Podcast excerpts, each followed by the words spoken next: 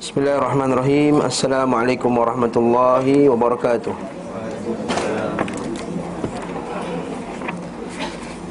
Innalhamdulillah Nasta'inuhu wa nasta'gfiruh Wa na'udhu billahi min syururi anfusina Wa min sayyiati a'malina Man yahdillahu falamudillalah Wa man yidril falahadiyalah واشهد ان لا اله الا الله وان محمدا عبده ورسوله ارسله بالحق بشيرا ونذيرا بين يدي الساعه من يطع الله ورسوله فقد رشد ومن يعصها فانه لا يضر الا نفسه ولا يضر الله شيئا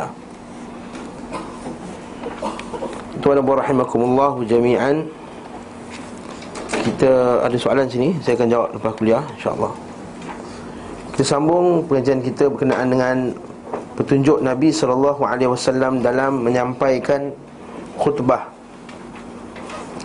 Maka poin yang terakhir kita berhenti pada muka surat 464.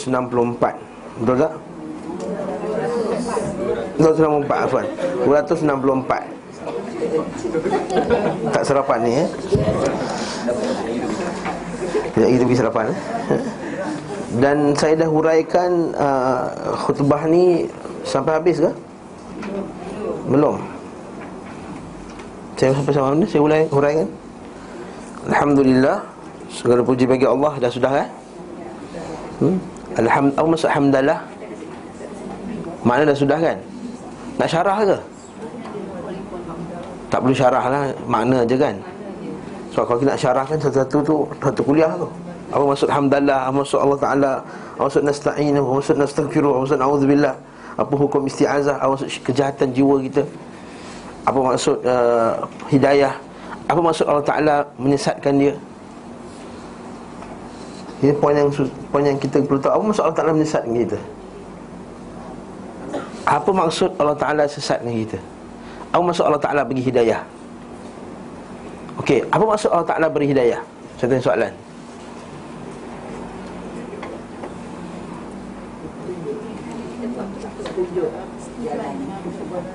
Hmm? Persetuju, persetujuan Senang cerita hidayah ni ialah bantuan Allah Ta'ala supaya kita buat benda yang baik tadi ha. Kita boleh buat benda baik tak? Satu soalan Adakah manusia ada kemampuan untuk melakukan perbuatan yang baik? Ada, itu kita kena betulkan etiqat kita Sebab ahli sunnah atau mazhab salaf atau manhaj salaf atas akidah para salafus salih mengatakan bahawa manusia ini ada kekuatan untuk melakukan kebaikan. Dia berbeza dengan mazhab Asy'ariyah sifat 20 mengatakan manusia ini tak ada tak tak boleh buat baik. Jadi hidayah itu adalah Allah Taala memberi kita kekuatan untuk buat buat baik. Jadi kalau akidah tu macam tu, maka kita ni berakidah akidah jabriyah dia panggil. Iaitu baik dan jahat ni semua Allah Ta'ala yang Yang buat kita. Tak ahli sunnah wal jamaah kata kita ni boleh buat baik. Tetapi disebabkan hawa nafsu kita Disebabkan syaitan Disebabkan apa semua Kita tak tak buat. Lalu dengan hidayah Allah Ta'ala lah Allah Ta'ala memberi bantuan kepada kita Untuk kita menguatkan jiwa kita tadi Untuk kita pergi buat kebaikan tadi. Itu satu. Ha? Allah Ta'ala memberi petunjuk. Ha, itu, itu maksudnya asalnya tak nampak satu Ibn, Ibn Qayyim disebut hidayah itu ada enam level. Hidayah ada enam level. Pertama iaitu tahu akan kebenaran tadi. Itu satu. Ada setengah orang dia tak tahu benda yang benar. Dia tak tahu mana yang sunnah. Yang kedua mengikut kebenaran tadi. Hidayah tadi petunjuk tadi yang ketiga Mengamalkan hidayah nah, Ini part, part, part Kita kan dah belajar lah Bertahun-tahun dah pergi kelas Ustaz Kariman. Bahawa tahlil tu tak ada. Buat juga tahlil. Ha, Contohnya lah. Nak buat macam mana Ustaz? Ha. Ikut orang ha. Orang kata apa? Sama juga. Oh, Dah belajar lama dah. Bahawa bersanding tak boleh. Macam mana Ustaz? Ha. Okey Amalkan. Yang keempat Istiqamah. Berterusan. Yang kelima Mati di dalam Kebenaran tadi. Yang keenam Iaitu Dapat jalan di atas sirat mustaqim. Itu uh, Yang terakhir sekali. Itu maksud Ihdinas sirat mustaqim? Itu enam tadi. Ha? Dapat jalan atas titik sirat tu dengan Dapat lepas pun jadilah. Hmm? Barakallahu fikum. Jadi ini enam level hidayah. Setengah orang dah tahu kebenaran Tapi dia tak boleh nak ikut kebenaran tersebut.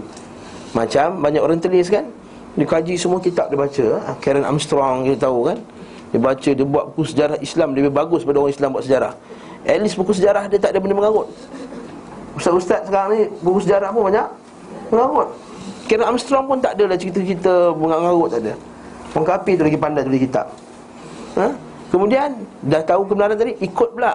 Ha, Dia tak dapat hidayah untuk ikut. Ada orang dah ikut dah. Dia ahli sunnah, ahli sunnah. Tapi dia tak buat pula. Dah ikut dah, sunnah tak sunnah Sunnah tak sunnah. Tapi masih lagi dia tak dapat Melakukan sunnah tadi. Ya? Haji yang kelas Setiap kali kelas sunnah kita penuh je. Ya, Datang je kelas tapi bila kita tengok rumah dia Masya Allah Gambar sana sini Patung ada lagi Dekat toilet dia ada itik Ada apa semua Patung itik Patung burung Patung apa Nampak tak? Ha? Garden pun ada ha. Ada ada budak kecil kencing kat depan tu ha. Kan? Mana tak ada kekuatan untuk Mengamalkan Patung kecil tu lah Dr. Zahra tak nak tengok ke Kan kencing krek kan Keluar kencing tu ada? Ha? Tak habis-habis kencing ha? Okey, seterusnya apa? Mengamalkan tadi. Okey, dah buat dah alhamdulillah saya dah buat dah sunnah. Kemudian istiqamah nak buat sunnah satu benda. Kemudian dah buat tu nak mesti bukan pastikan hidayah Allah Taala petunjuk yang kita ni boleh ucapkan la ilaha illallah sebelum mati itu benda yang yang paling kita takut sekali. Waktu kita sentiasa ihdinas siratal mustaqim. Waktu kita 17 kali minta ihdinas siratal mustaqim. Sebab kata waktu dalam tafsir Ibn Kathir disebut Kenapa kita nak minta ihdinas siratal mustaqim Sedangkan kita adalah Islam? Bukankah ini tahsil al-mahsul Kata kata Ibn Kathir? Bukankah ini suatu perbuatan Untuk mendapatkan benda yang telah berhasil? Menghasilkan benda yang dah hasil. Tahsil al-mahsul Jawapannya tidak. Iaitu kita sentiasa memerlukan bantuan daripada Allah Ta'ala. Sebab tadilah Dah buat tapi tak istiqamah pula. Tak istiqamah Siapa boleh confirmkan dia mati dalam Islam itu para salafus salih mereka menangis. Dia kata kau dah amal sekian sekian sekian apa semua. Dia kata kerana aku tak tahu macam mana aku mati. Lepas tu para ulama salaf dia, dia takut apa yang as-sawabiq Apa yang telah berlepas dan apa yang akan datang. Takut apa yang telah lepas apa? Dia takut apa yang tertulis baginya. Masa kita lahir lahir 40 hari dalam hadis sahih tu kan? 40 hari, 40, 40 bulan Arba'ina yaumah, hadis 40 hari ha, 40 hari itu Maka ditulis bagi kita celaka ke bahagia ke kita. Kita tahu tak masa tu kita tulis bagi kita celaka ke bahagia Dia tak tahu masa tu juga kita takut. Kalau Allah Ta'ala bagi kata kalau tulis masa tu celaka. Na'udzubillah Dan dia takut juga apa yang akan datang. Maksudnya apa yang dia akan mati dalam keadaan macam mana? Ha, Sebab tu para ulama salaf Seperti Sufyan Al-Thawri Oh, kita baca kitab-kitab contohnya uh, Ibn Rajab Al-Hambali ya, dan kitab Jami' Ulum Al-Hikam sebab mereka takut kan apa yang dia tak boleh confirm yang dia akan mati la ilaha illallah. Sebab kalau kita tengok orang mati boleh ucap la ilaha illallah itu satu rahmat yang besar. Kadang-kadang kita tengok orang biasa je, orang naik basikal, petani kampung, boleh ucapkan la ilaha illallah sebelum meninggal. Kita yang duk ceramah sini sini tak tahu pada adakah kita ni berjaya ucap la ilaha sebelum meninggal. Kita kata ini yang ke yang kelima tadi, yang keenam dapat tak lepas titian siratul mustaqim. Fiik. Ini hidayah yang kita minta. Ha. Kita kata nastahdi Kalau setengah riwayat kata nastahdi Kita minta daripada Apa pula maksud Allah Ta'ala sesatkan dia? Jadi lawan kepada tadi Kalau hidayah Maksud Allah Ta'ala membantu dia Kepada nak dapatkan kebenaran tadi Sudah tahu dah dia boleh buat Tapi dia tak ada bantuan Maka hidayah itu adalah bantuan. Adapun penyesatan Allah ke atas hambanya adalah Allah Ta'ala membiarkan dia Dalam keadaan dia Tak dapat petunjuk. Dia dah tahu, dah nampak dalam mata dia ni Masjid depan mata je, kuliah sunnah depan mata Depan kondo, dia duduk kondo ni. Macam taklim depan ni ya. Tak nampak-nampak, dia nampak 42 East je nampak. Dia tak nampak Sen taklim kat atas tu.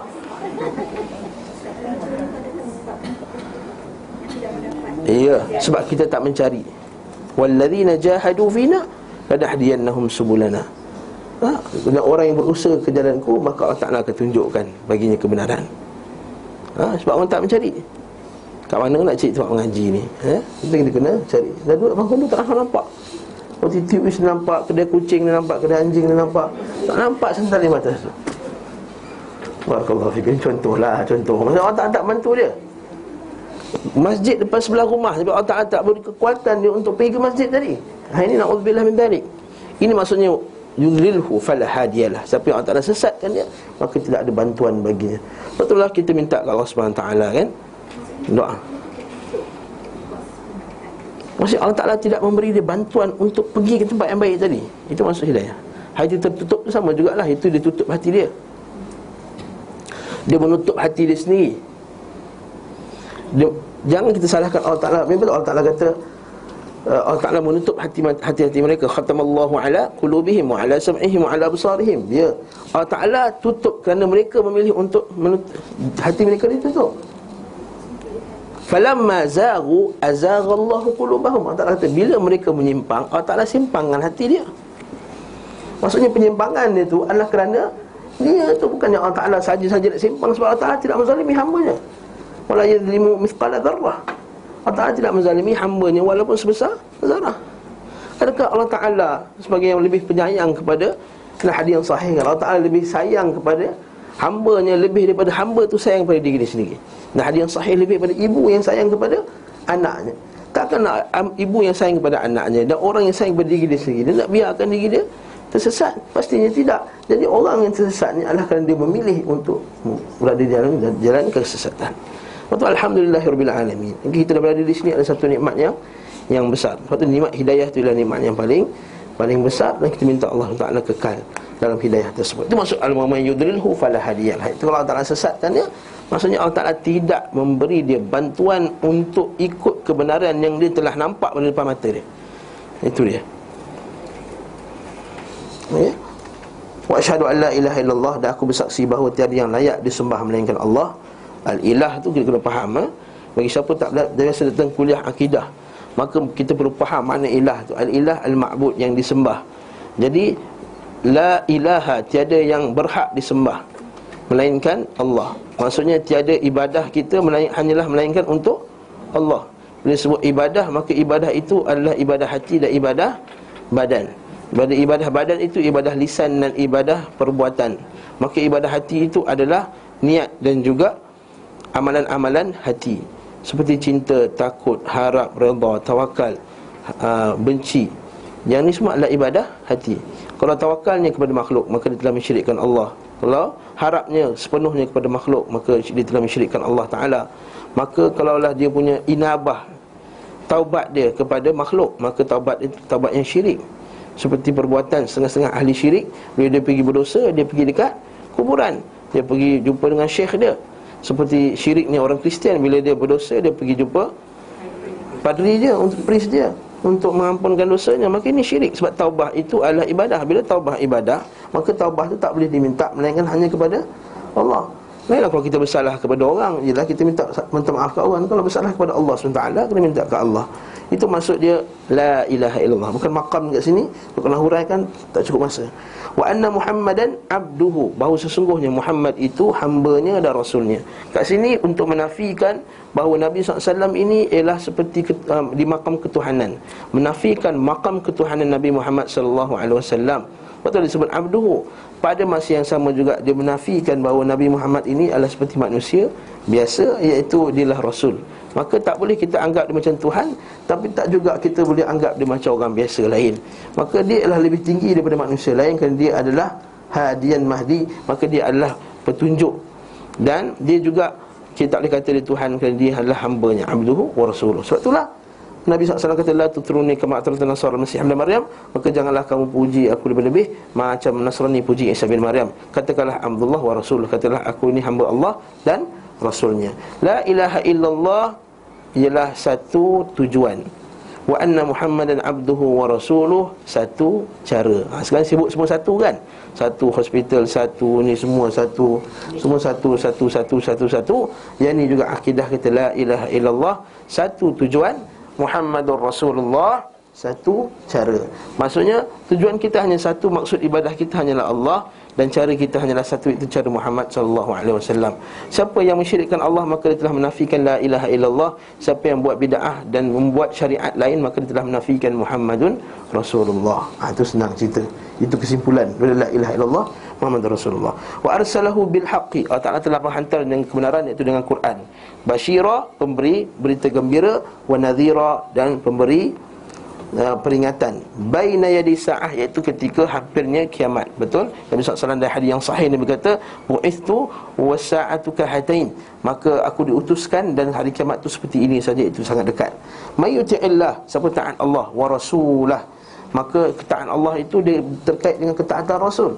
Sebab tu ada ataf tu ada wa tu wa rasulah. Maka ketaatan Allah tu mestilah bersama dengan ketaatan rasul. Ketaatan rasul maksudnya dia telah taat kepada Allah Ha? Waktu dalam hadis Nabi sallallahu alaihi wasallam akan tiba satu masa Nabi kata apa? Ya blughu hadithun min ala blughu hadithun minni wa huwa muttaqiun ala arikati akan tiba satu masa nanti satu manusia ketika dibawakan hadis kepadanya wa huwa muttaqiun ala arikati dia bersandar bertele bertele tele apa? Berteleku ke? Kalau Indian berteleku. Apa ni? Ber... Macam ni. Apa ni? malas-malasan Tumpang dagu. Tumpang dagu panjangnya hmm? Maksudnya dia tak peduli lah hadis Nabi. Dia belum hadis minni Wa muttakiun ala arikati Wa kata uh, Kita kata Maqal Allah Kita hanya menerima Hanya apa yang Allah Ta'ala Sebut. Wa ma ahlalnahu. Ma, ahlallah ahlalnahu. Wa ma harram Allah haramnahu Fa inna ma harram Allah Fa inna ma harram Allah Fa ma harram Rasulullah. Dia kata Golongan ini dia kata kita hanya menghalalkan apa yang Allah Ta'ala halalkan Dan kita mengharamkan apa yang Allah Ta'ala haramkan. Maksudnya tak, tak terima hadis. Maka Nabi kata Fa'inna ma ma harrama Rasulullah. Eh, Fa'inna ma harrama ma harrama Rasulullah. Maksudnya apa yang Allah Ta'ala haramkan itulah. Itu juga apa yang Rasulullah Sallallahu Alaihi Wasallam haramkan. Dari situ dia kata Wa man yuti'illaha wa rasulah. Masa taat Allah dan Rasulnya. Dua-dua sekali Faqad rasyad Maka dia dapat petunjuk. Jadi kat sini nak bagi tahu bahawa orang yang tak Allah dan Rasul dia dapat petunjuk. Maka siapa tak ikut Allah Rasulnya Siapa ikut falsafah, siapa ikut akal Siapa ikut liberal, siapa ikut benda-benda ni semua Apa-apa saja pemikiran Selain daripada Islam Maka dia telah tersesat Betul Syekh Salih Fawzan Al-Fawzan Dalam kitab dia At-Tawhid Disebutkan Siapa saja yang mengikut aliran pemikiran Selain daripada Quran dan Sunnah Maka dia telah tersasar Maka dia telah sesat Bahkan siapa yang mengata aliran-aliran tersebut lebih baik daripada Quran dan Sunnah Maka dia telah kafir, murtad keluar daripada Islam. Contohnya dia kata komunisme, komunisme itu lebih bagus daripada Islam. Contohnya dia kata liberalisme itu lebih bagus daripada Islam. Contohnya dia kata kapitalisme itu lebih sesuai untuk dijalankan sekarang. Ataupun dia kata sekularisme itu lebih sesuai untuk Malaysia Sebab kita ni berbilang kaum. Maka kita ni semua ucapan-ucapan kufur bertentangan dengan Umayyati'illah wa rasulah faqad rasyad Wa man ya'sihima Siapa yang derhaka kepada mereka berdua? Ha? Fa innahu la yadurru illa nafsah. Maka dia tidak memberi mudarat melainkan kepada dirinya sendiri. Sebab tu Allah Ta'ala kata kepada Quran dan surah Ali Imran Ya ya ayuhan nabiyyu la yahzunka alladhina yusari'una fil kufr innahum la yadurrullaha syai'a Wahai Muhammad janganlah kamu sedih kepada orang-orang yang melakukan kekufuran. Sesungguhnya mereka itu tidaklah mendatangkan mudarat kepada Allah Ta'ala walaupun sedikit. Ha? Okay? Itulah hadis yang sahih dia kata Allah Nabi SAW sebut dalam hadis kursi Allah Taala kata sesungguhnya lan tablughu durri fatadurruni. Sesungguhnya benda yang kamu nak mudaratkan aku takkan sampai, maka kamu takkan memudaratkan aku. Sebab itulah apa yang kita kufur ini tidak memberi mudarat. Nauzubillah, apa yang manusia kufur sekarang tidak memberi mudarat kepada Allah Taala sedikit pun kan? Pada hadis yang sahih juga dalam yang kita dengar tu, lau lau istama'al insu wal jin ha? ala afjar qalbin rajulin wahidin ma naqasa min mulkihi syai'a. Kalaulah semua manusia pada awalnya akhirnya berkumpul di dalam satu hati yang paling jahat hati manusia yang paling jahat. Dari awal sampai akhirnya ma naqasa min mulkihi syai'a. Tidak berkurang pun daripada kerajaan Allah walaupun sedikit. Habis itu siapa yang dirosakkan? Maka dirosakkan hanyalah jiwa jiwa sendiri. Sebab tu Nabi hadis sahih kata siapa yang dapat uh, keburukan? Man, uh, siapa yang mendapati waman waman wajada khairan falyahmadillah Siapa yang dia dapati diri sedang melakukan kebaikan Maka pujilah Allah SWT ha? Alhamdulillah Kita datang kuliah Alhamdulillah kita salat Alhamdulillah kita buat benda yang baik. Waman wajada ghaira dhalik Fala yalumanna illa nafsah Hadis sahih kata Dan barang siapa pula yang buat selain daripada petunjuk Islam tadi Maka janganlah dia kutuk Melainkan dia kutuk diri dia sendiri sahaja. Jangan salahkan orang lain Jangan salahkan mak dia tak hantar di sekolah agama ke Apa jangan salahkan Dia sendiri Apatah lagi kita berada dalam negara Islam. Segala bentuk kebaikan tu tersik, Berada di depan mata kita. Ha, kata Ustaz saya tak tahu. Dalam YouTube banyak kuliah. Ha, Itulah YouTube kena cari. Oh awak kalau properti awak cari. Tak? Mana properti murah? Ha, Kalau barang cari paling murah tu tak? Kasut. Kita akan google kasut yang paling murah. Tak? Rumah. Nak renovate rumah. Mesti cari manakah Mana yang paling terbaik Nak cari bunga Pergi sungai buluh tu Duduk serambut ni Pergi sungai buluh Cari bunga tu. Nak makan kuita Pergi malinja sana Nak cari kuita terbaik. Ha? Nak selamat Pergi dekat kampung baru. Contohnya Contoh. Tapi bila tak hidayah Saya tak nampak pun Tak nampak pun. Tak ada pun.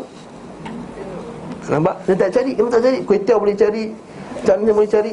Yang ni tak boleh nak cari. Barakallahu fikum. Patu Allah mencari orang yang mencari ini pasti Allah Taala bagi petunjuk kepada dia. Wala yadurullaha syai'a ha dah selesai tak khutbatul hajah jadi kita dengar ni insyaallah kita faham kenapa pentingnya Nabi SAW memulakan dengan benda ni supaya dia ketahui bahawa kita ni datang kita ni hadir buat satu kebaikan itu hanyalah dengan pertolongan Allah hidayah daripadanya untuk menegakkan la ilaha illallah waktu kita datang kita dapat bantuan daripadanya, pertolongan daripadanya dan tujuan kita datang mengaji ni lah. Kita sedang mengaji yang ramai. Untuk apa? Untuk menegakkan la ilaha illallah Muhammad Rasulullah. Untuk mengelakkan syirik dan untuk menegakkan sunnah Nabi sallallahu alaihi wasallam. Ha? Dan juga lepas tu apa tugas kita? Basyiran wa nadhira. Kita hantar ke orang lain pula, ajar ke orang lain. Ha? Supaya apa? Supaya orang lain semua taat Allah dan Rasulnya. Ha, sebab tu bila Nabi mulakan khutbah dengan ni Supaya kita faham Ini kalau kita faham lah khutbatul hajah ni ini kerja kita setiap hari Maka kita akanlah kita kata Apa aku nak buat ni Tak, banyak sebenarnya kerja yang kita kena Lakukan kalau kita tengok pada Khutbatul Hajah. Dah panjang sangat dekat Khutbatul Hajah ni? Maka kita sambunglah. Abu Daud berkata Diriwayatkan daripada Anas Bahawa beliau bertanya kepada, kepada Ibnu Syihab Mengenai pengucapan syahadah Rasulullah SAW di hari Jumaat. Maka beliau menyebutkan sama seperti di atas. Hanya sahaja dalamnya dikatakan barang siapa maksiat kepada keduanya nescaya telah menyimpang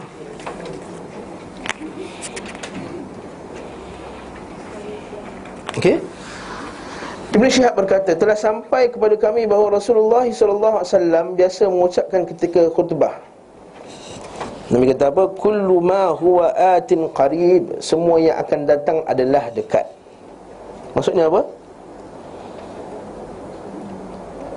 Maksudnya kematian itu dekat ha, Semua yang datang itu dekat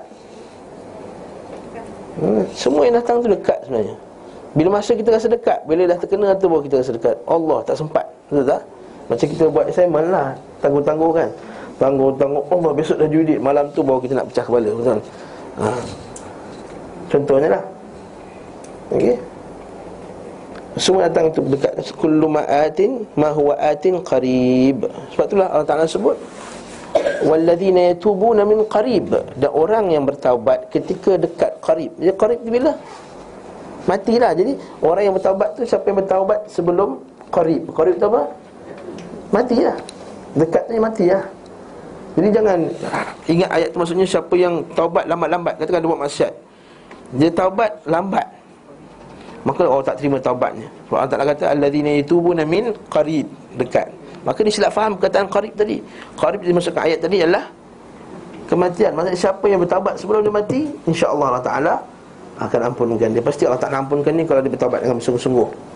Maka dia sambung lagi. La bu'da lima huwa at. Tak ada kata lama. Maksudnya tak akan lama. Benda yang akan datang tu tak boleh kita panggil dia lama. Allah tidak akan mempercepat ajal seseorang. Wala yu'ajjirullaha li'ajalati ahadin. Allah Ta'ala tidak akan mempercepat ajal seseorang. Macam mana pula hari Nabi SAW ha? Uh, Man sarrahu An yantha'alahu fi atharihi. Apa hadis tu? Lafaz dia? Maksud dia lebih kurang lah. Hadis lah hadis sahih Dalam adabul mufrad. Siapa yang Allah Ta'ala nak panjangkan umurnya Dan memperbanyakkan Rezekinya? Fal yasilur rahim. Maka sambunglah satu rahim. Ha, Hadis tu kata Siapa nak memperpanjangkan Umurnya Dalam ni pula kata Allah Ta'ala tidak akan mempercepatkan ajar seseorang hmm? Maksudnya apa? Cepat boleh, panjang tak boleh ha, Maksudnya apa? Macam mana? Ajal ni boleh diperlambatkan tak? Hmm? Tak boleh sebab Allah Ta'ala sebut dalam Quran Wa idha ja'a ajaluhum la istakhiruna sa'atan wa la istakrimun Bila nak ajal tu takkan depat cepat sesaat Tak akan lambat saat Tapi hadis tadi tu Siapa nak dia punya ajal dia panjang Umur dia panjang. Maka Sambunglah silaturrahim Umur yang diberkati. Itu salah satu tafsir daripada hadis tersebut. Kata Syekh Abdul Razak Al-Badar Hadis ini boleh difahami secara zahirnya. Iaitu memang umur dipanjangkan Habis itu macam mana Ustaz? Adakah ajal berubah? Iaitu ajal yang ada pada sisi malaikat.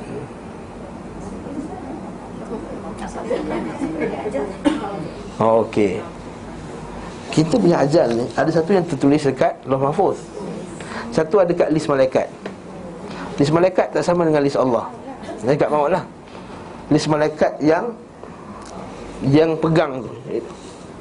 Yang tuliskan kita punya ajal apa semua tu kan. Kan kita punya ah, Setahun sekali akan dikaji.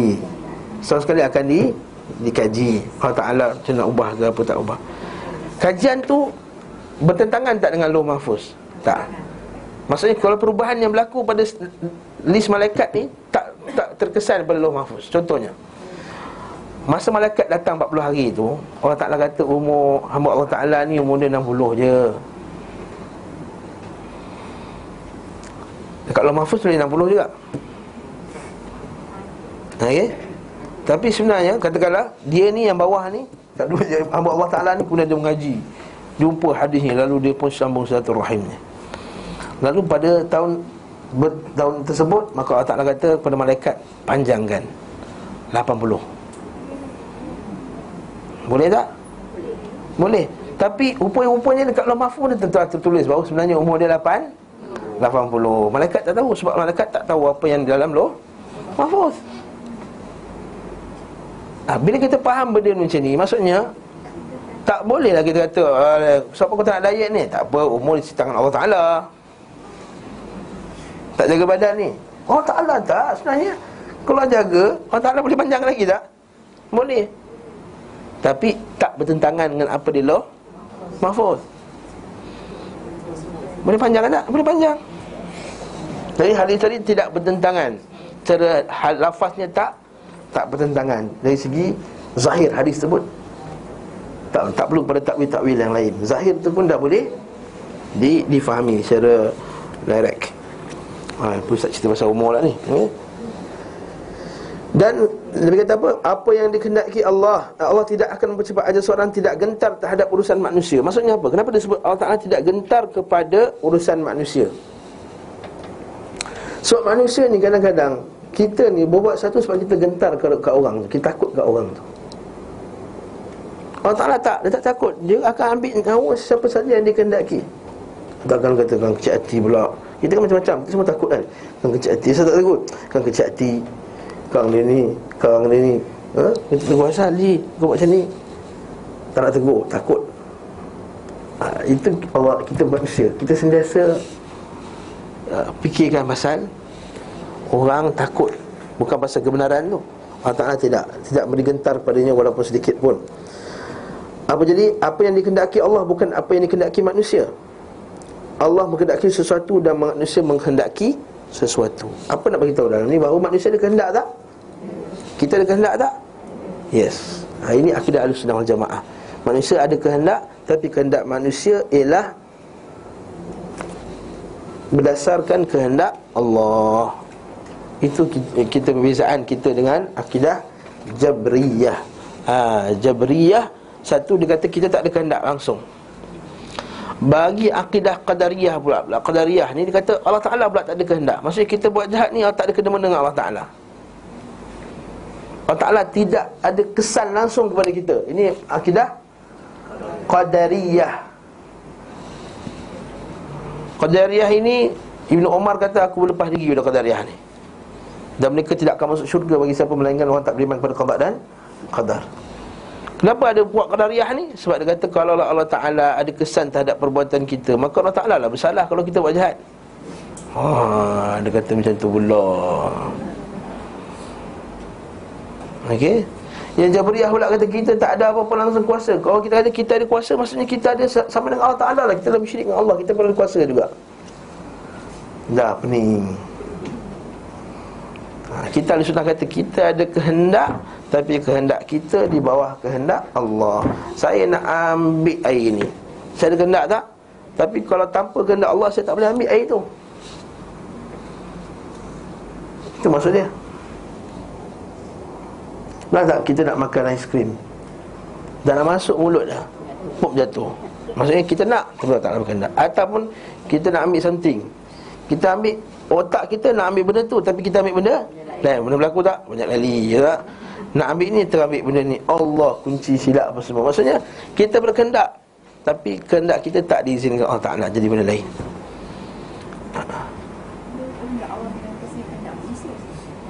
Semestinya Wa ma tasha'una illa an yasha Allah. Maknanya kita takkan boleh mengalahkan kehendak Allah. Dan Kalau kita boleh mengalahkan kehendak Allah Best lah. Sekarang aku nak kurus. Semua terlalu kurus Kendak Amat tak boleh. Kalau tak tak berkendak tak boleh jadi. Kendak kita terhenti dengan kehendak Allah. Itu akidah ahli sunnati wal jamaah. Apa itu ustaz? Ha, kadang dia pusing balik Kalau macam tu Kenapa Allah Ta'ala Sesatkan orang? Membiarkan dia? Jawapan dia lah Dia tu sendiri tak nak. Dia tu sendiri tak nak tadi. Jangan salahkan Allah Ta'ala. Dia tu sendiri yang tak nak. Dia sendiri tak nak patuh kepada perintah Allah Ta'ala. Jadi Allah Ta'ala tidak berkendak dia untuk patuh. Itu poin dia. Okey jadi jangan salahkan Allah SWT.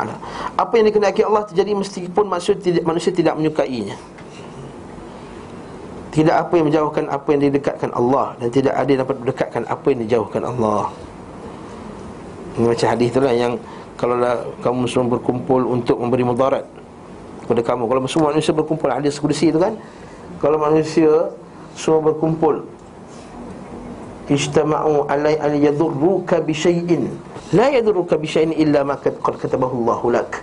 Kalau manusia semua berkumpul untuk memberi mudarat kepada kamu maka tak akan dapat terkena kamu mudarat tersebut. Sekiranya tidak tertulis bagi kamu mudarat tersebut. Okey? Dia benda ni akan menyebabkan kita jadi berani. Eh? Dan jauhkan Allah. Tak akan terjadi sesuatu kecuali atas izin Allah. Ini kadang-kadang Nabi dia mulakan juga khutbahnya macam ni. Intisari dari khutbah beliau Okey, dia punya uh, Point daripada khutbah-khutbah beliau Sallallahu Alaihi Wasallam adalah hamdalah Ujian kepada Allah. Sebab itu kita sebut tadi ham, uh, Khutbah mesti mula dengan hamdalah. Sanjungan kepadanya atas nikmat-nikmatnya penjelasan sifat-sifat kesempurnaan dan keagungannya. Ha? macam disebut tadi alhamdulillah disebut Allah Taala qawi aziz apa semua tu. Pengajaran pokok-pokok Islam itu ajaran Islam yang asas penyebutan syurga dan neraka dan kebangkitan perintah bertakwa kepada Allah serta penjelasan hal-hal yang menyebabkan kemurkaannya dan tempat-tempat keradaannya Poin-poin inilah yang menjadi fokus khutbah beliau wasallam. Jadi kalau khutbah tak ada poin ni maka rugilah khutbah tersebut. Ha, cerita pasal sayur, cerita pasal air bomba, cerita pasal apa semua. Politik. Ha, politik, politik kalau cerita dalam berdasarkan Quran dan Sunnah tak ada masalah. Sebab masalah politik ni masalah Islam juga. Itu politik dengan maksud, politik dengan maksud pentadbir. Cara Islam tu ada Islam ada. Tapi kalau cerita benda yang kosong ah, Cerita yang tidak ada faedah Tak ada Quran dan hadis padanya Tak mendekatkan orang kepada Allah Ta'ala Tak menimbulkan rasa gerun Jadi kuliah tersebut adalah kuliah yang khutbah yang kering, dry Jadi orang tak berhajat kepada khutbah tersebut Orang bila orang tak berhajat pada khutbah Dia yang tidur Dia, orang, dia tak, tidak berhajat pada khutbah tersebut. Dia tidur. Hmm. Hmm.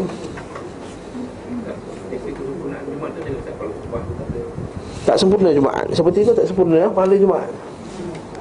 Bahkan masuk dalam perkara yang lara. Ha, Sekarang ni ada orang biji, pegang biji tasbih Apa semua tu lara. Masuk benda yang lara. Masuk benda lara juga Ialah menolak tong-tong di kiri dan kanan Masuk dalam lagu juga ada seorang tokan Tukang kutip duit. Kesian Tok Bilal Tok Siak yang kutip duit tu Dia lah yang paling lagu sekali dalam masjid tu. Dia jalan dia pusing Kereking Kereking Kereking Kereking Kereking Kereking Dia pusing. Ting ting ting ting ting Ting ting ting ting Dia pusing. Kesian dia. Kata kalau dia jadi Tok Siak 40 tahun 40, 40, 40 tahun punya khutbah dia Dia miss. Niat dia hati baik Nak kutip duit tu masjid Tapi salah kaedah. Walaupun dia mendengar. Tak Dia mesti dengar. Istami'u wa ansitu. Dengar diam dan Konsentrate. Dia tak boleh buat kerja lain. Lepas tu kata para ulama Mai, mai apa Tasbih pun termasuk lara. Tasbih termasuk lara. Apa tu lagi kalau main handphone? Lagi teruk. Ha? Ha? Bit nota pun tak boleh. Yes, dalam khutbah Bit nota pun tak boleh. Ha? Si, kalau berhajat kepada signal Signal lah. Kalau berhajat kepada signal Signal lah. Contohnya nampak tempat depan. Ha, Boleh lah. Ha, Kalau diam, dia bising diam. Kan kita baca hadis tu. Kalau dia kata hatta diam sekalipun Fakat laraut Maka dia telah lara Tak ada baginya pahala Jumaat. Apa tak lagi buat benda lain? Khutbah raya pun sama?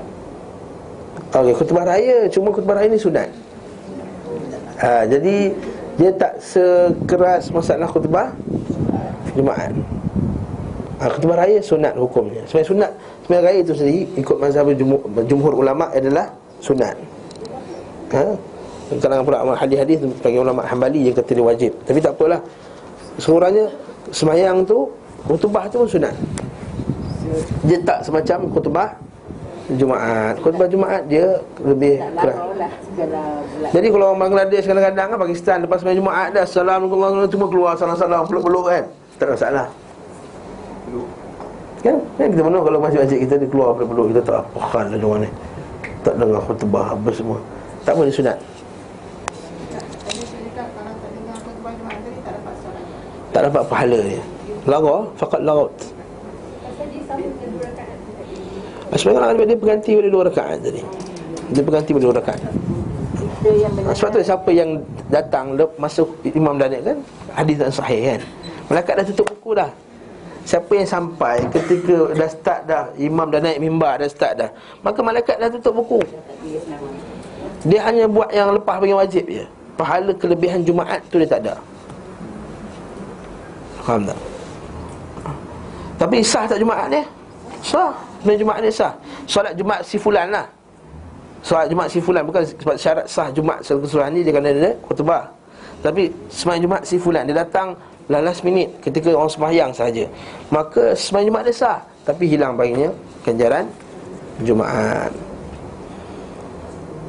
Okey, begitu juga khutbah pertama dan khutbah kedua. Khutbah kedua juga dia berisikan peringatan. Tetapi khutbah kedua di Malaysia ni hanyalah doa. Dia start baca ayat itu dia doa terus.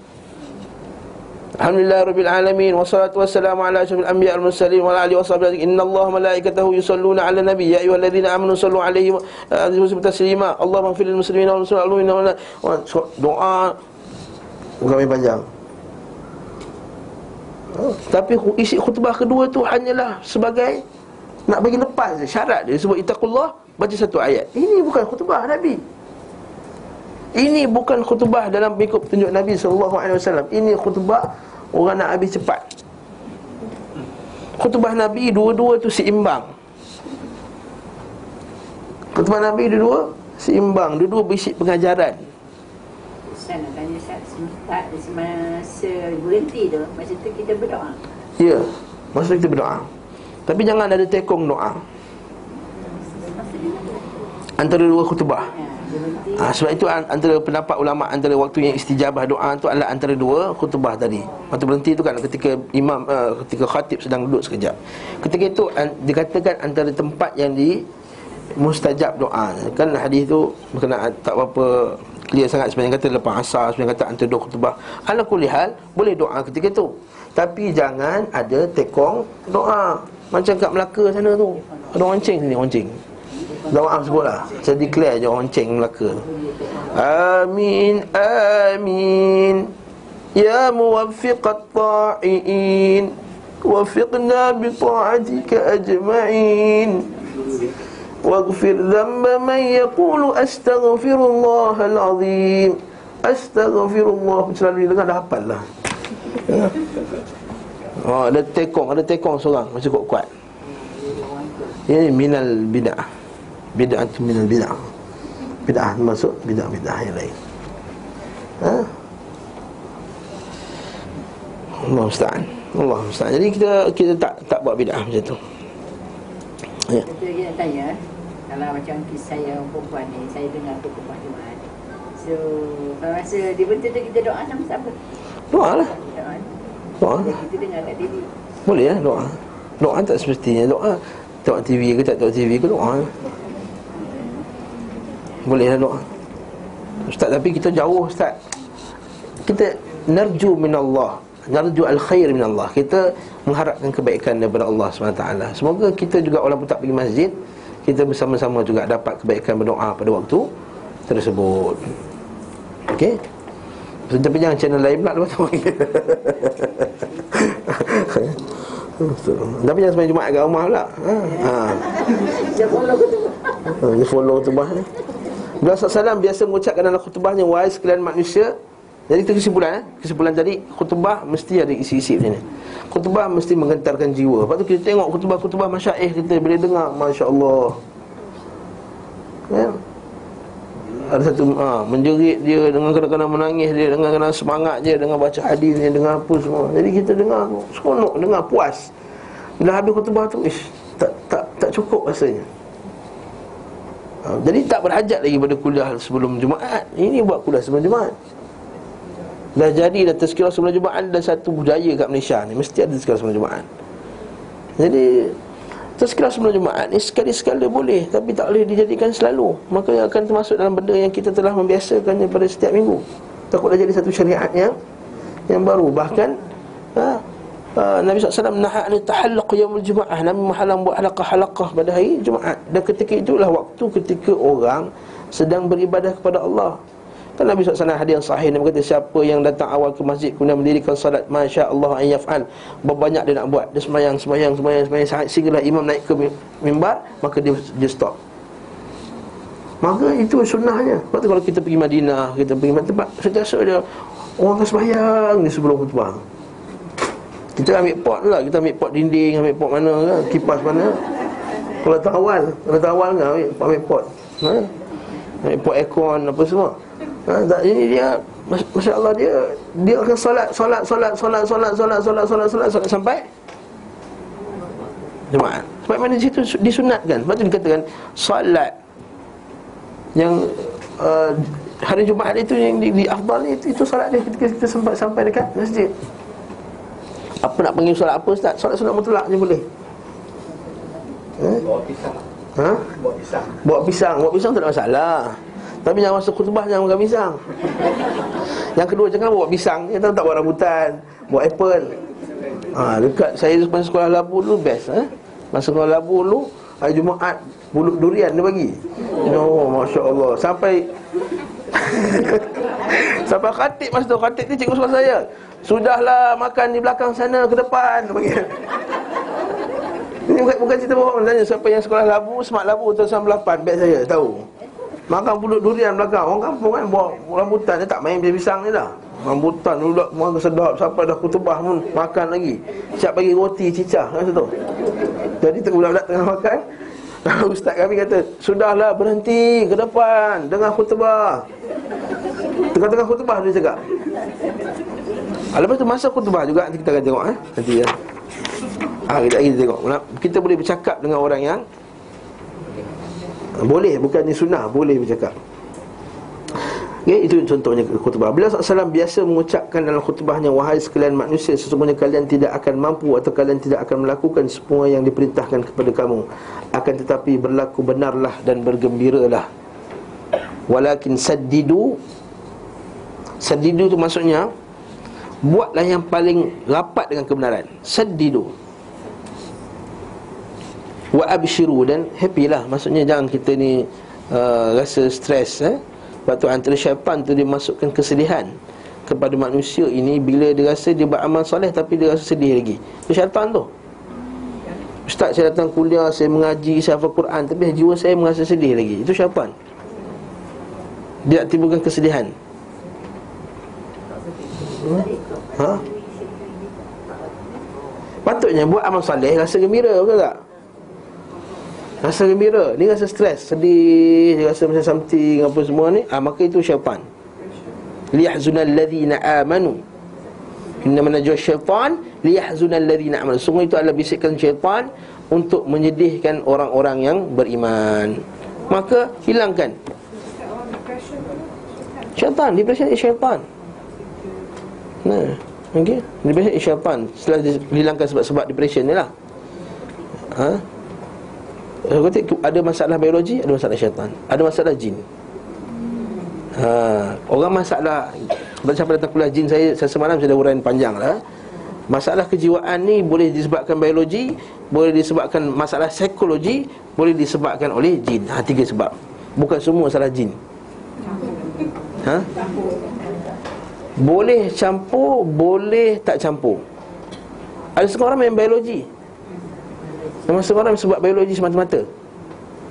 Jadi sebabkan biologi adalah wayar tercabut mana ke Maka dia pun tak normal. Rupa-rupa memang ada wayar tercabut Nak macam mana? Itu dah biologinya. Ha? Ada yang sihat. Masalah psikologi pula. Ha, Depression ke Apa ke Skizofrenia ke Apa benda semua ni kan. Ini masalah psikologi Tengok psikologi pun tak ada juga. Tak kena ni kalau skizofrenia Tak macam ni dia punya simptom-simptom dia. Doktor tahulah. Tak konsisten. Maka ada kemungkinan Al-jin Ada kemungkinan Jin ganggu. Ah cerita lain pula tu. Aduh. Ni pertemuan ni terus apa ni? Eh, Berlaku benarlah. Sadidu buat yang terbaik Paling dekat dengan kebenaran. Wa abshiru Dan berasa gembira lah abshir. Dan silakan Masyarakat kata abshir. Silakan teruskan beramal Hmm, kan kembali macam sarap kan? Abshir. Ha, Abshir. Materi khutbah beliau Isi khutbah beliau. Kana madaru khutb, khutabihi ala hamdil ala hamdillah Berbela dalam setiap kesempatan sesuai dengan apa yang menjadi keperluan dan masalah bagi pendengar Nampak tak? Jadi, sebab itulah yang bagus imam masyarakat tu. Kalau baca teks tak ada kena-mengena kampung tu kan? Cerita pasal Makanlah sayur-sayuran dia duduk dekat dekat mana tempat yang tak ada sayur apa semua Eskimo ke mana tak kena lah. Mas tajuk dan sebut tak kena. Kena buat apa yang masyarakat Terkata masyarakat kita sekarang Masyarakat Taman Tun ni. Parking tak betul contohnya. Boleh dalam kutubah Tegur parking. Datang kuliah sunnah Ustaz Kariman tafsir Tapi parking ambil tempat orang. Ha, Kena sebut benda sebut boleh. Boleh. Ha aurat tak tutup betul. Boleh tegur. Baik lelaki maupun wanita tak tutup aurat. Kaki ialah sebahagian daripada aurat. Nak tegur. Contohnya. Ha. Contohnya. Kaki adalah sebahagian daripada aurat. Maka tutuplah.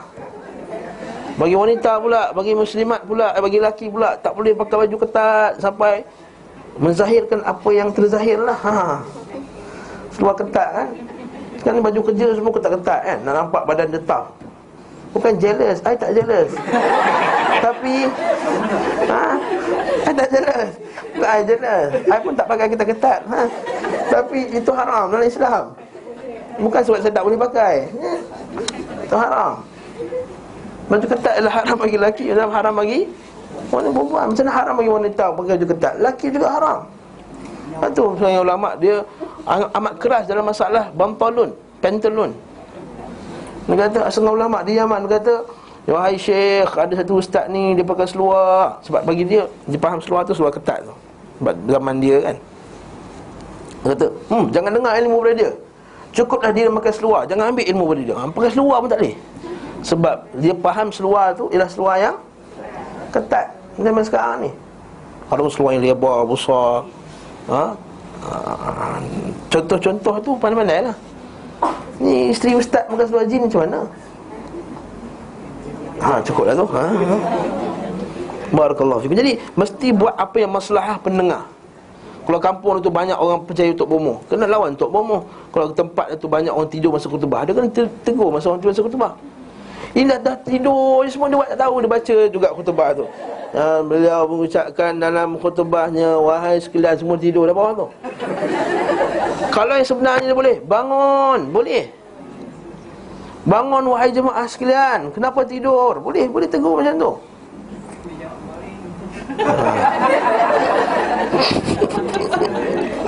Ha, dia boleh tu bangun. Adakah ha, macam guru kami dulu bila dekat sekolah tu tidur. Budak-budak tidur. Semua kat dah makan durian tadi tidurlah semua.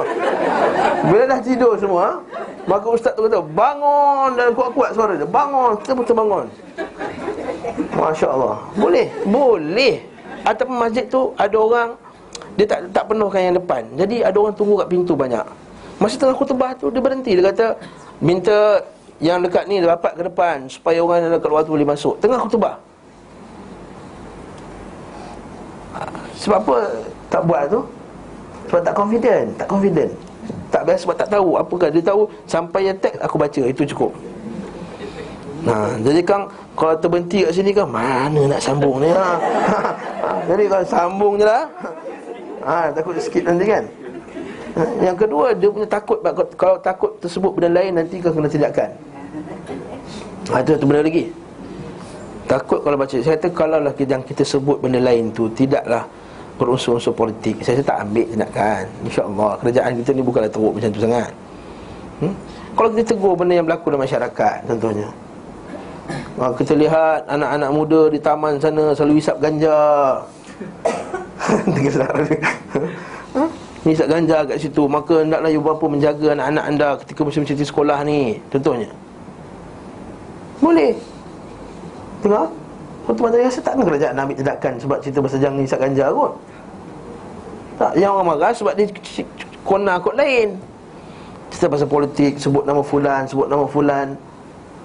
Itu yang menyebabkan Berlakunya benda tadi. Eh, Bila disalahgunakan Maka adalah tindakan undang-undang Yang dikena kepada orang salah gunakan tersebut. Dan bila dah ada undang-undang Maka ada pula orang salah gunakan undang-undang tu pula. Ha, kan? Itu makruf lah. Itu makruf Jadi dua-dua.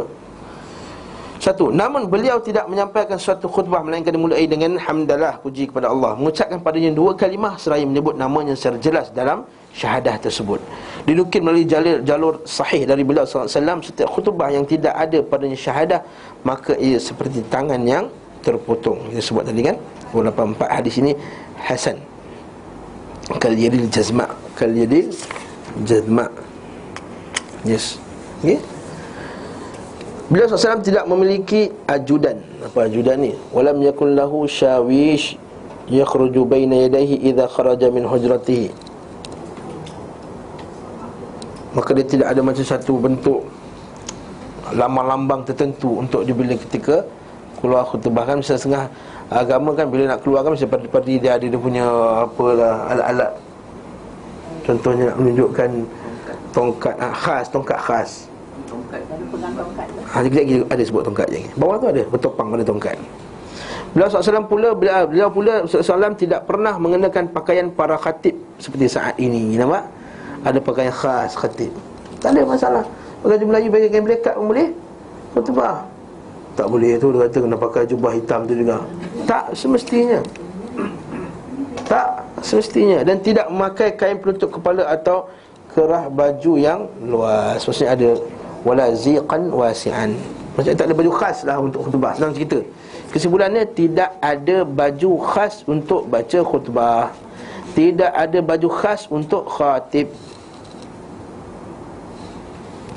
Sifat mimbar beliau sallallahu alaihi wasallam. Mimbar beliau sallallahu terdiri dari tiga tingkat nama Nabi tiga tingkatnya.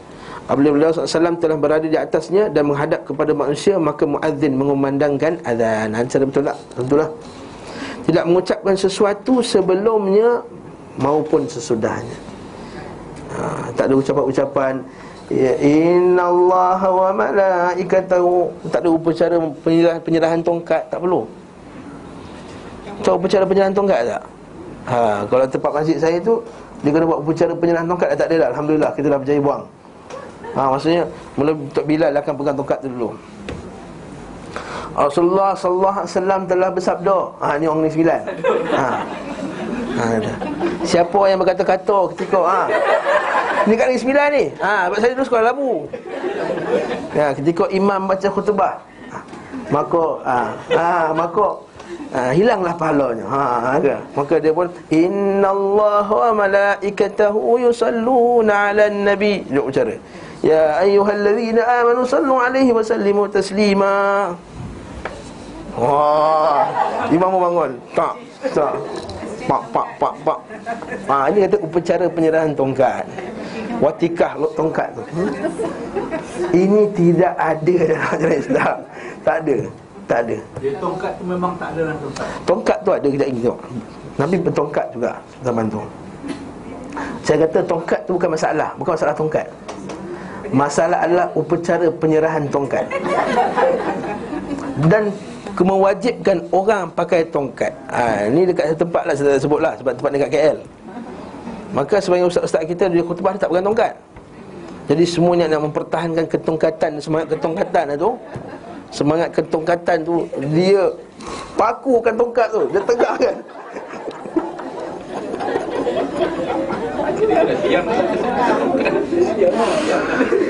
Ha, ustaz tu dia tongkat tu biar tapi dia baca khutbah kan. Ha? Ha, itu sekarang bila dia tengok ustaz ustaz tak betul tak betul ni. Dia dia skrukan tongkat tu kat tepi. Alantaklah. Hmm? Okey.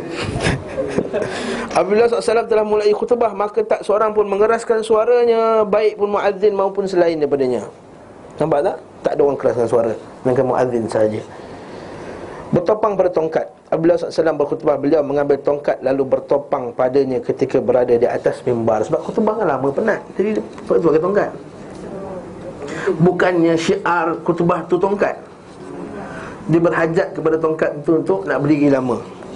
Zaman Rasulullah ni tongkat tu tongkat dia ke tongkat yang telah disediakan di Tongkat dia lah. Tongkat dia. ha? Tongkat dia lah nak lah tak tongkat tangan dia. Jangan kalau takut ada orang imam tak lagat Dia nak pegang tongkat ha. Betul tadi isu bukan tongkat sangat Isu, isu ni adalah mewajibkan tongkat Satu Yang kedua Mesti tongkat tu mesti dengan bentuk-bentuk yang tertentu Ha, kita baca dia tengok kalau kita tengok YouTube dia Syekh Hasan Didu dia pakai tongkat biasa ada macam tongkat nenek kita pakai tu. Ha macam tu je. Kalau kita tak sah apa imam pakai tongkat ni pakai tongkat yang ada khutbah ada kubah-kubah semua betul. Nampak tak? Ha minta maaf sebut dah eh. Demikian dinukil dari beliau daripada Abu Daud daripada Ibn Shihab 285 kita baca hadis bawah tu Barangkali riwayat ini terdapat dalam riwayat Mursal Abu Daud dari Ibn Shihab. Abu Daud pun terdapat dalam Sunnah Abi Daud Dari Al-Hakam bin Hadan Al-Khulafi Ia berkata Aku datang kepada Rasulullah SAW Sebagai orang ketujuh di antara tujuh orang Atau sembilan orang di antara sembilan orang. Kami masuk menemui yang berkata, Kami berkata Wahai Rasulullah Kami mengunjungimu, mengunjungimu Maka doakanlah kepada Allah Kebaikan untuk kami Beliau memerintahkan kami Untuk memerintahkan untuk kami Atau memerintahkan untuk kami Sesuatu dari kurma Urusan saat itu biasa saja. Kami tinggal di sana beberapa hari Turut melaksanakan solat Jumaat bersama Rasulullah SAW Beliau pun berdiri sambil bertopang pada tongkat ataupun busur. Maksudnya dia berhajat kepada benda tersebut lah Sebab nak berdiri lama. Okay?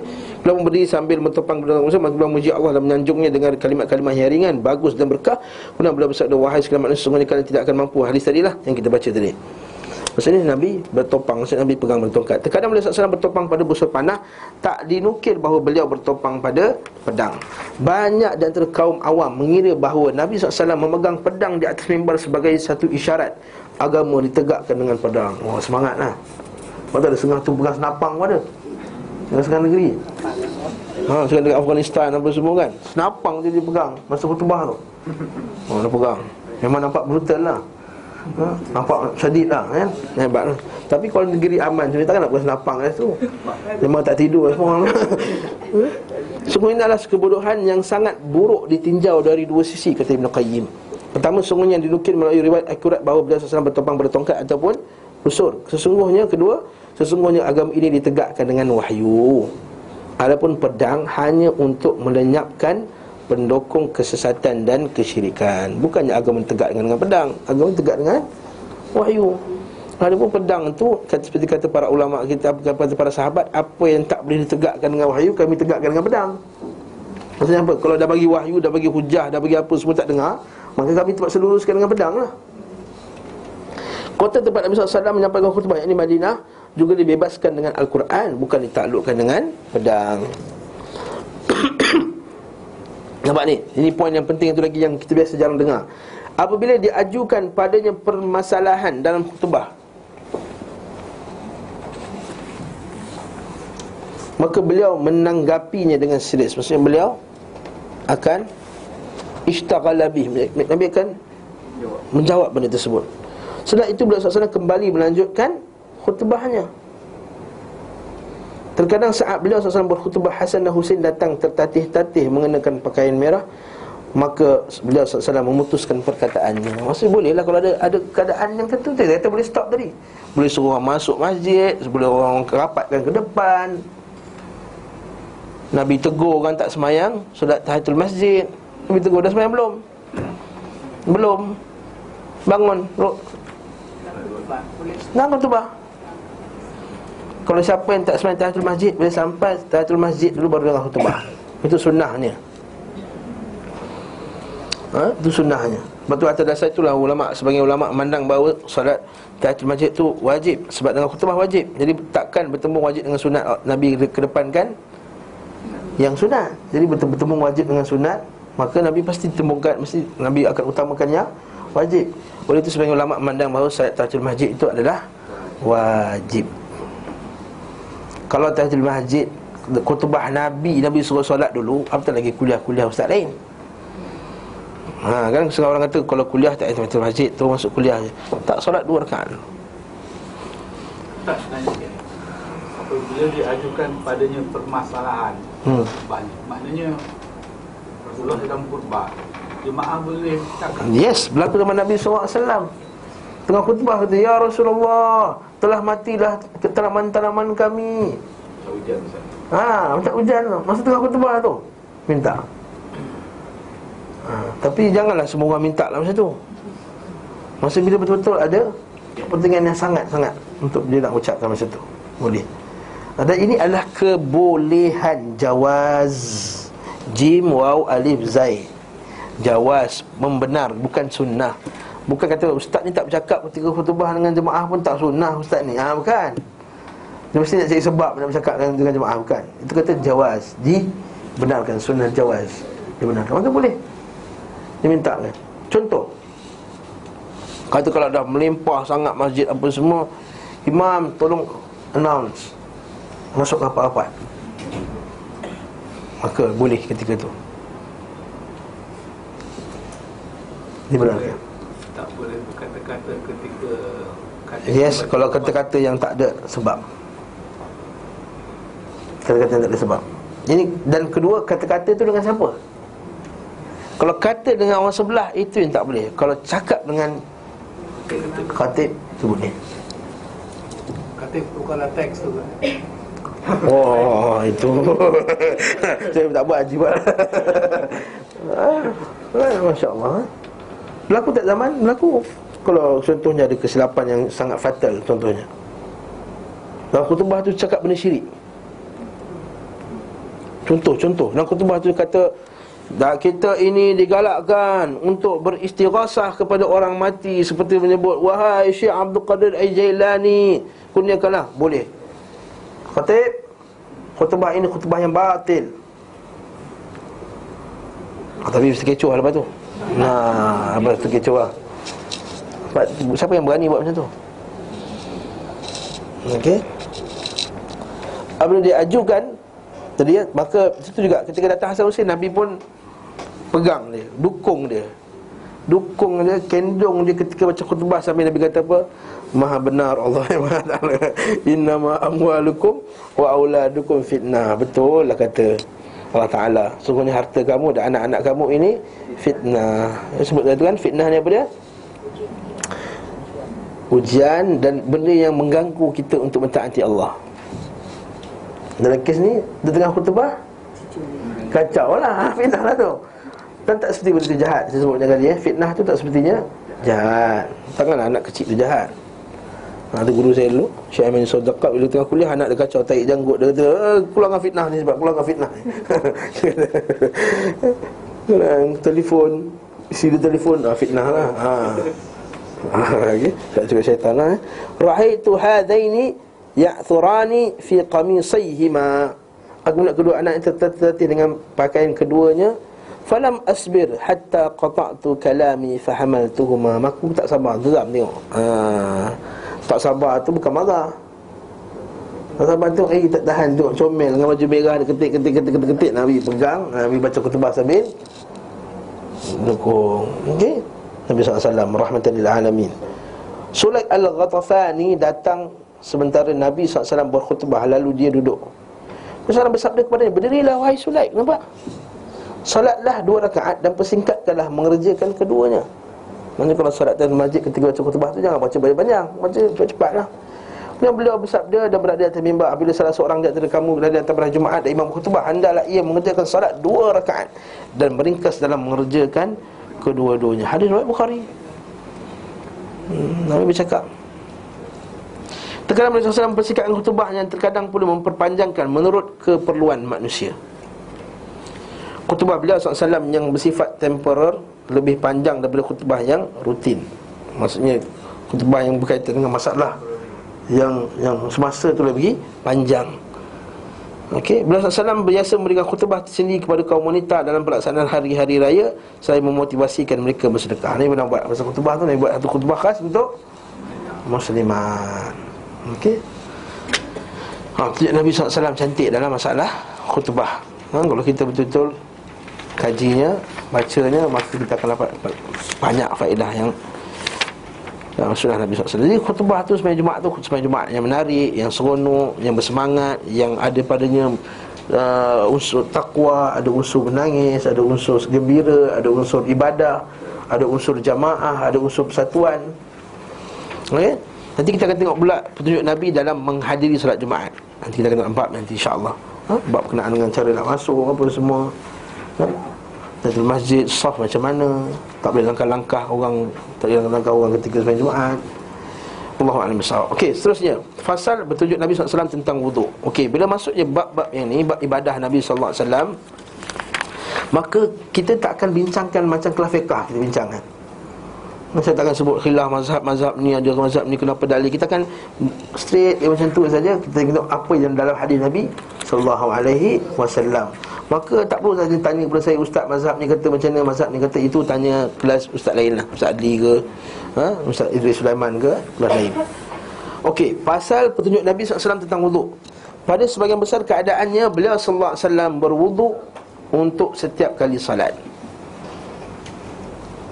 Namun terkadang beliau SAW mengerjakan sejumlah salat Dengan satu kali wuduk Kita baca hadis tu bawah Riwayat Muslim, Abu Daud, Tirmizi dan Sa'i dari hadis Buraidah bin Al-Husayb bahawa Nabi SAW mengerjakan beberapa salat pada saat pembebasan kota Makkah dengan sekali wuduk. Dan beliau mengusap di atas kedua sepatunya al-masu' al-khuffain. Kita akan tengok nanti. Okey. Umar berkata kepadanya sesungguhnya pada hari ini engkau telah melakukan perbuatan yang tidak biasa engkau lakukan. Maksudnya Nabi biasa ambil wuduk pada setiap kali salat. Lalu sana bersabda aku sengaja melakukannya wahai Umar. Maksudnya boleh kata ada wuduk yang banyak pun Boleh salat banyak. Dan satu wuduk pun Boleh. Cuma timur soalan mana afdal?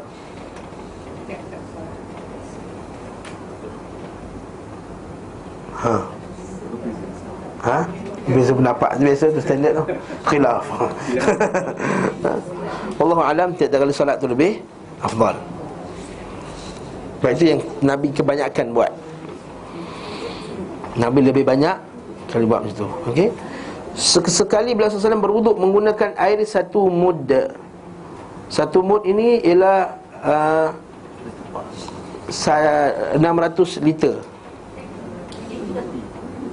Eh, 600 ml mililiter. Sorry bukan 1 liter. Itu nak basuh rumah tu 1 liter. 600 mililiter. Ah, ha. Maknanya yang ni kan 500 Ha, tambah sikit lagi seratus. Nabi ambil untuk banyak ni ha, Sikit dia banyak. Ha, sikit lah. Nabi ambil okay. Kita kumuk je banyak ni. Terkadang pula lebih daripada itu Iaitu sekitar empat uqiyah Damaskus Atau hingga dua ketiga uqiyah. Lebih lah. Ha, Maksudnya berhajat kalau berhajat boleh lebih-lebih lah. Okay? Tapi kebanyakannya dua per tiga mut tadi. Beliau SAW adalah manusia paling irit Paling diskret lah orang putih kata kan ha. Paling ha, jimat lah Waktu itu bil mutaratan wa ila kana min aisarin nasabban lima. Hmm. Dalam paling sikit lah Paling jimat lah dalam menuangkan air Aisar paling sikit Bahkan mengingatkan umatnya agar tidak berlaku boros menggunakannya. Beliau SAW mengkhabarkan akan ada di antara umatnya Orang-orang yang melampaui batas dalam bersuci. Ini hadis Nabi SAW Ini Nabi SAW apa hadis tu? innahu sayakunu fi hadhihi al-ummah qaumun ya'taduna fi dhu fi fi tuhur ya'taduna fi at-tuhur wa du'a akan ada akan ada dalam kaum umat ini kaum yang berlebihan dalam bersuci dan berdoa. Ustaz berlebihan dalam bersuci itu makruf. Berlebihan dalam doa macam mana? Saya kata melampau tu, doa terlampau detail, doa terlampau ha?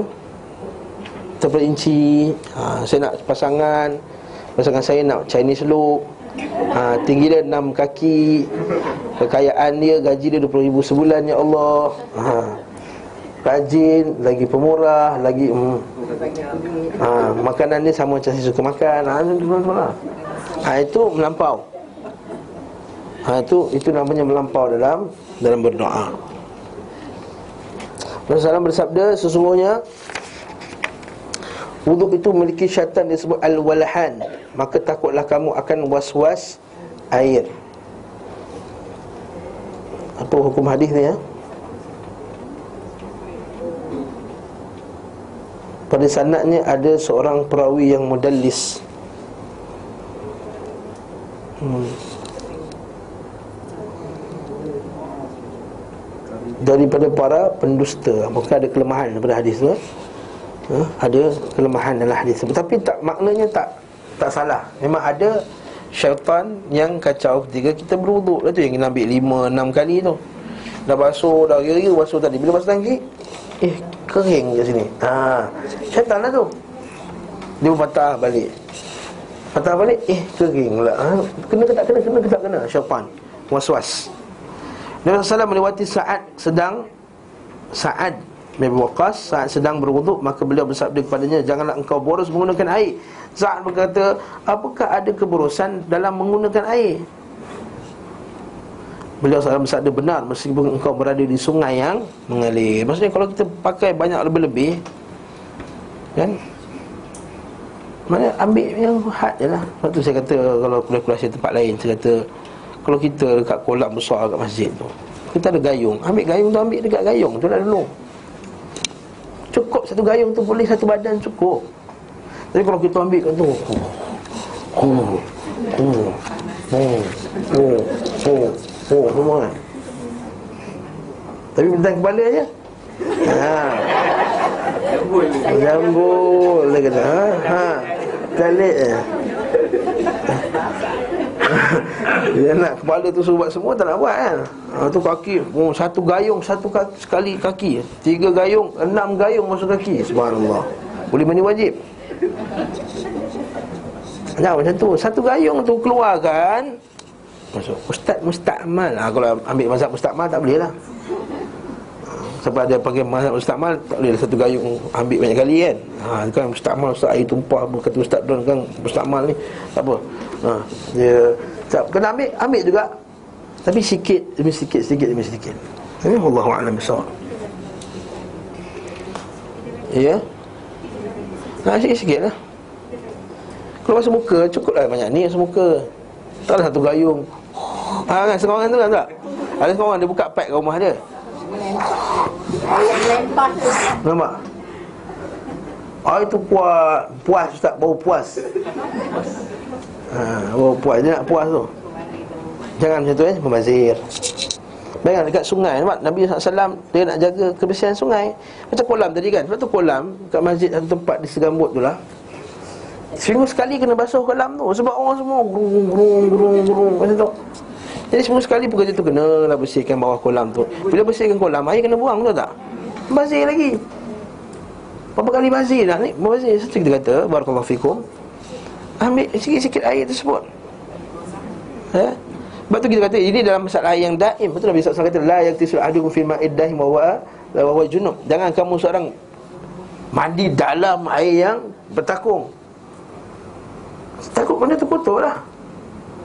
Okey. Maksudnya Nabi nak jaga kebersihan? Air. Begitu juga sungai. Nak jimatkan air.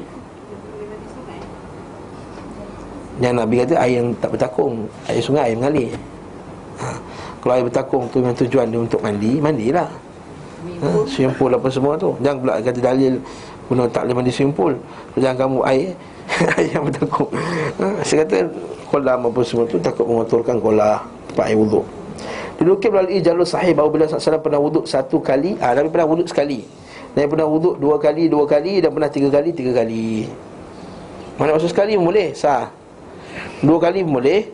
Dan itu afdal bila sekali Dan Nabi pernah buat tiga kali. Dan Nabi tak pernah tambah lebih pada tiga Uh, betul Nabi kata dah hadis yang sahih. Uh, hadis Hasan afwan hadis Tirmizi. Siapa yang tambah lebih dari tiga faqad asaa wa zalama. Maka siapa tambah lebih dari tiga dia telah buat benda yang tak baik dan telah zalim. Oh, nampak tu? Bukan setakat bazir berdosa tu zalim lah tu. Faqad asaa wa zalama. Cara berkumur-kumur dan menghirup air ke hidung. Terkadang beliau SAW berkumur-kumur dan menghirup air ke hidung dengan satu cedokan tangan Terkadang dengan dua cedokan. Terkadang dengan tiga cedokan. Rasulullah SAW melakukan sekaligus antara berkumur-kumur dengan menghirup air ke hidung. Maksud sekali? Ada dua sekali. Hmm, ha, macam tu? Ambil segala. Dua kali Hmm, ha, macam tu? Istinsyak dengan Istinthar Ya? Seperdua air dalam cedokan untuk mulutnya Dan seperdua lagi untuk hidungnya. Tak salah kira tu Seperdua Seperdua daripada cedokan Macam nak buat Nak agak-agak lah maksudnya ha? Tak ada yang mungkin dilakukan saat berwuduk dengan satu kali cedokan selain ini Adapun berwuduk dengan dua atau tiga kali cedokan Maka mungkin dipisah dan mungkin pula dilakukan sekaligus Maksudnya macam mana? Ada sekali Satu Dua Tiga Ada pula Ha, itu sekali. Sebab dalam dalilnya ada dua-dua hadis. Kalau kita baca hadis Tirmizi Dua-dua tu seumpama ada. Boleh juga. Ha? Maka mungkin dipisah dan mungkin boleh dilakukan sekaligus. Hanya saja petunjuk beliau SAW adalah melakukan antara keduanya secara bersamaan. Sebab kalau dari ibadat syafi'i dia Dipisahkan air dengan Kumur dengan hidung. Sahih juga boleh. Disebutkan dalam sahihain daripada hadis Abdullah bin Zaid Rasulullah SAW berkumur dan menghirup air ke hidung dengan satu telapak tangan. Rasulullah SAW melakukan demikian sebanyak tiga kali. Dalam lafaz lain pula Beliau SAW berkumur-kumur dan mengeluarkan air dari hidung dengan tiga kali cedokkan tangan. Inilah riwayat yang paling sahih Berkenaan dengan berkumur-kumur dan menghirup air ke hidung. Pemisahan antara berkumur-kumur dan menghirup air ke hidung Tidak dinukil dalam satu hadis yang sahih pun. Ha, Okay akan tapi hal ini hanya tercantum dalam hadis Talhah bin Musarrif Musarrif Dari ayahnya Dari kakeknya Atuk kan Aku melihat Nabi SAW memisahkan antara berkumur-kumur dan masukkan air ke hidung. Ini mazhab hadis yang dipegang oleh Malik Syafi'i. Ruat ini tidak dinukil melalui jalan Melalui jalur Talhah dari ayahnya, dari datuknya Sementara sang kakek tidak diketahui masuk dalam kategori sahabat Nabi. Maksudnya hadis tu uh, Mursal lah ataupun muqatik eh, terputus Rasulullah SAW biasa memasukkan air ke hidung dengan tangan kanannya dan mengeluarkan dengan tangan kirinya. Okey, maksudnya sudut betul? Hmm, dah. Selesailah masalah. Musat kepala ni panjang Jadi kita tangguhkan Ada kuliah yang akan datang InsyaAllah Itu soalan Soalan nak jawab tadi Kita bagi 2 minit Uh, Assalamualaikum Ustaz Waalaikumsalam Warahmatullahi Soalan saya Perlukah kita meng, meng, Mengkodok ke ni? Mengkodok solat-solat Yang ditinggalkan secara sengaja atau tak sengaja masa lampau? Sila beri nasnya jika ia atau tidak. Pertama sekali Dia ada dua pendapat masalah ni. Setiap kali memang ada dua pendapat. Okey satu pendapat orang yang menghukum kafir orang yang tak solat. Sama ada sengaja atau tak sengaja Sama ada menentang atau tak menentang. Maka siapa yang berpegang pada pendapat bahawa Siapa yang tinggalkan solat maka hukumnya kafir Maka tak boleh dikodok lah. Maksud kafir. Maksud masuk Islam balik lah Ini pendapat salah satu kaul daripada Imam Ahmad. Dan kata Syekh Tarifi dalam kitab uh, dia Sifatul Salah dia kata inilah sebenarnya pendapat uh, Seolah-olah pendapat jumhur sahabat. Dan berdasarkan hadis Nabi SAW Punya perbeza antara kita dan orang kafir adalah salat. Dan Nabi sebut Al-Kafir. Okey. Ini tak solat langsung Bukan tinggal satu waktu. Tinggal satu waktu pun kafir. Oh, Okey Ha, seperti saya nukilkan Waktu ada Syekh Uthaymin bin Bas Apa semua bila orang kata Perlu tak ada kodok salat dan puasanya Ketika dia tak salat dulu Wahai Syekh Kata kau tak perlu kodok lah Kau kafir macam tu. Jadi kalau sekarang macam kau dah masuk Islam balik Dah ngucap kan Dah masuk Islam balik Maka dah masuk Islam balik lah kiranya. Okey Pendapat yang kedua. Um, Yang tak kata hukum kafir Maka dia perlu kodok atau tidak kodok Maka kat sini ada dua pendapat juga. Jumhur fuqaha. Majoriti fuqaha memandang bahawa solat tu kena qada Kita kena itiraf benda ni. Kita kena sebut benda ni. Ada dalam, dalam ilmu kita kata memang jumhur fuqaha. Imam Syafi'i berkata kita kena qada solat fardu yang ditinggalkan. Okey? Macam nak kira tu ustaz? Ah, pandai-pandai lah kira.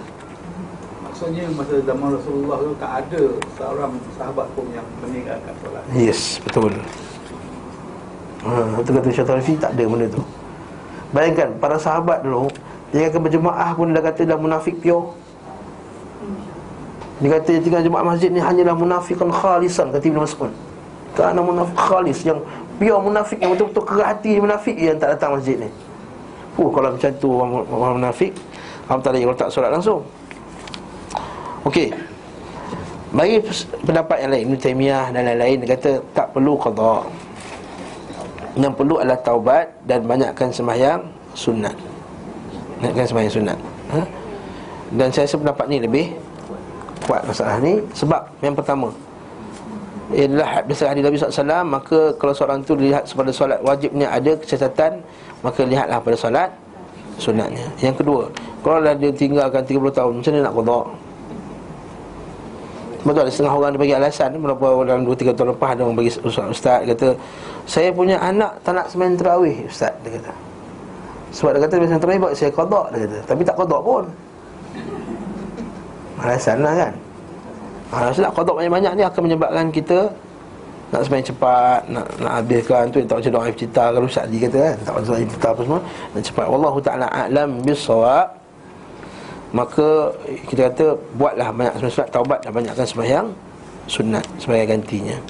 Allah Taala alam bisawab. Meninggalkan puasa Dengan puasa. Meninggalkan puasa secara sengaja Ha? Dia perlu kodok Ah itu ya kita yang sama juga. Pun tak ada qada. Sebab qada ni hanya dibenarkan Allah Taala kata dalam Quran apa? Yang musafir saja. Faidatun min ayyamin ukhra maka gantikanlah pada hari yang lain. Itu hujah yang diberi oleh Ibn Taymiyah rahimahullah.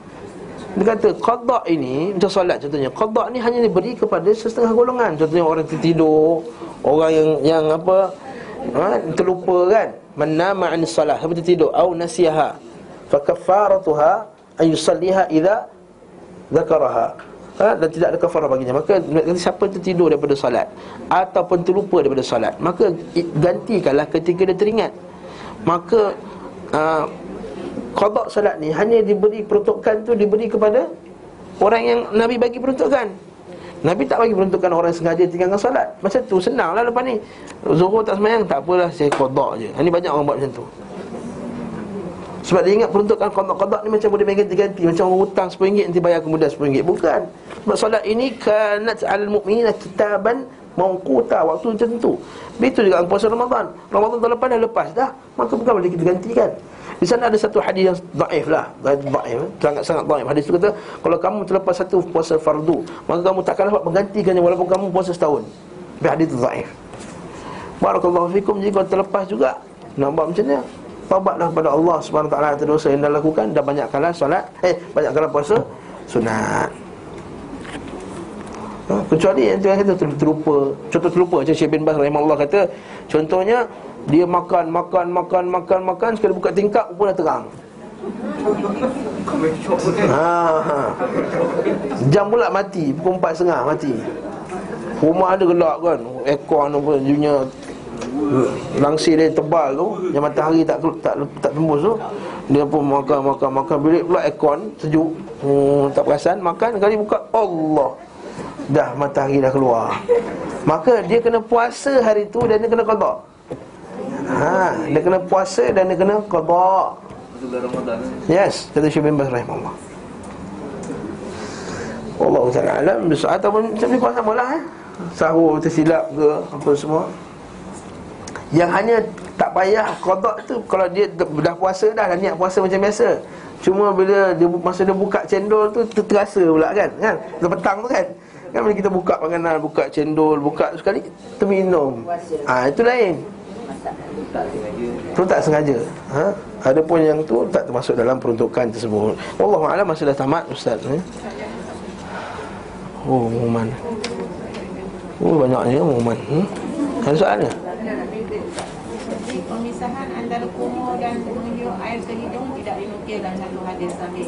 ha, Itu sebabnya Bagi Ibn Qayyim tak ada hadis itu tak sahih Tapi hadis itu Mazhab Syafi'i pegang. Ada sebab-sebab yang lain. Sebab kita tengok Ini saya kata Kalau kita bincang masalah ni dalam sebab dalam masalah fiqah ni bukan hanya hadis dijadikan hujah. Macam mana apa yang amalan para sahabat juga dijadikan Penghujahan dalam masalah fiqah ni. Allah Alam